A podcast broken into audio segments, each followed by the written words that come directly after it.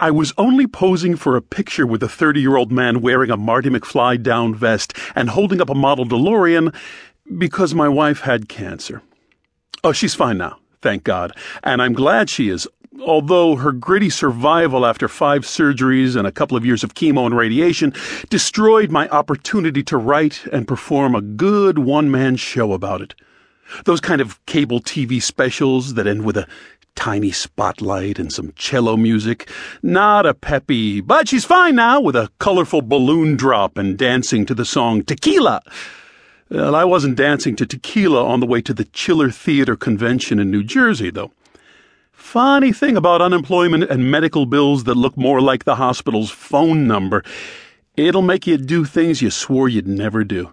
Like going to New Jersey to sign 20 year old photos of yourself for money and give noogies to a long line of fake Marty McFlys.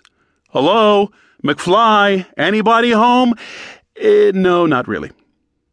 After paying close attention to what happens in the life of a low level celebrity in America for a long time now, since uh, I am one, it seems that there are two clear paths that have been worn smooth by the feet of the sort of famous that have gone before me. Either path is easy to illustrate with millions of hours of videotape and dented equipment at morning radio stations damaged by an angry actor asked about his least favorite episode of his iconic TV show one too many times. I said I don't want to talk about it, the former actor says to the sneering morning zoo radio host. Why not, dude? That's why you're here, the morning DJ says, adjusting the backwards baseball cap that covers his receding hairline so the new owners of the station keep thinking he's 27.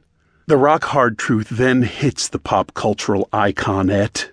The truth that he's known for years.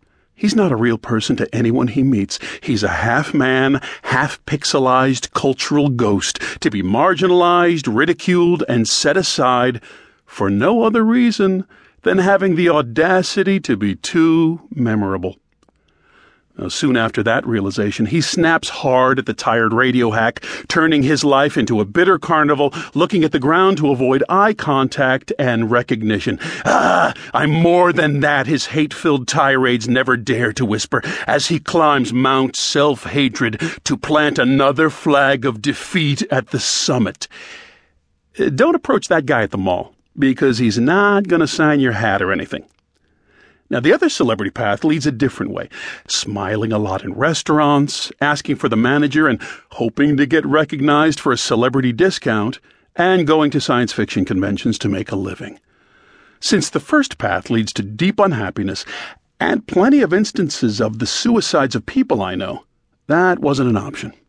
Well, I wasn't crazy about the second option either, but when circumstances turned from just plain broke to surgeries at a hospital kind of broke, which is, as many people know, a different kind of broke, and things were really bad, I began to listen to the voices of showbiz acquaintances who told me, dude, you should go to one of those conventions, man.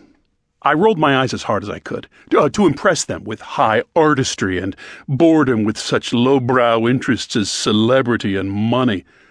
You'd make a fortune. I hear they make like 20 grand a week. I made a few more phone calls to other people who didn't know what they were talking about either, and they said, Yeah, bro, they pay your way, and you just sit there. It's like raining money, you know?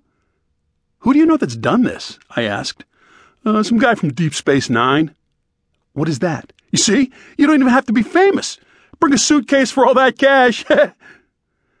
no, they don't call them science fiction conventions anymore. They call them cons. And I agreed to show up at one of the biggest cons in the country, in northern New Jersey, overlooking New York Giants Stadium. Chiller Theater is a con so big and powerful that it has its own gravitational pull drawing every other actor from every television show and movie from every decade imaginable. Their performances, now sparkling pop pixels shooting into American living rooms for decades, have made personal appearance celebrities out of them. I mean, I mean, us and each one marched into the New Jersey Meadowlands Entertainment Complex with a smile, a pile of 8 by 10 glossy photos to sell, and an empty suitcase to carry those crumpled wads of money from adoring fans with good memories.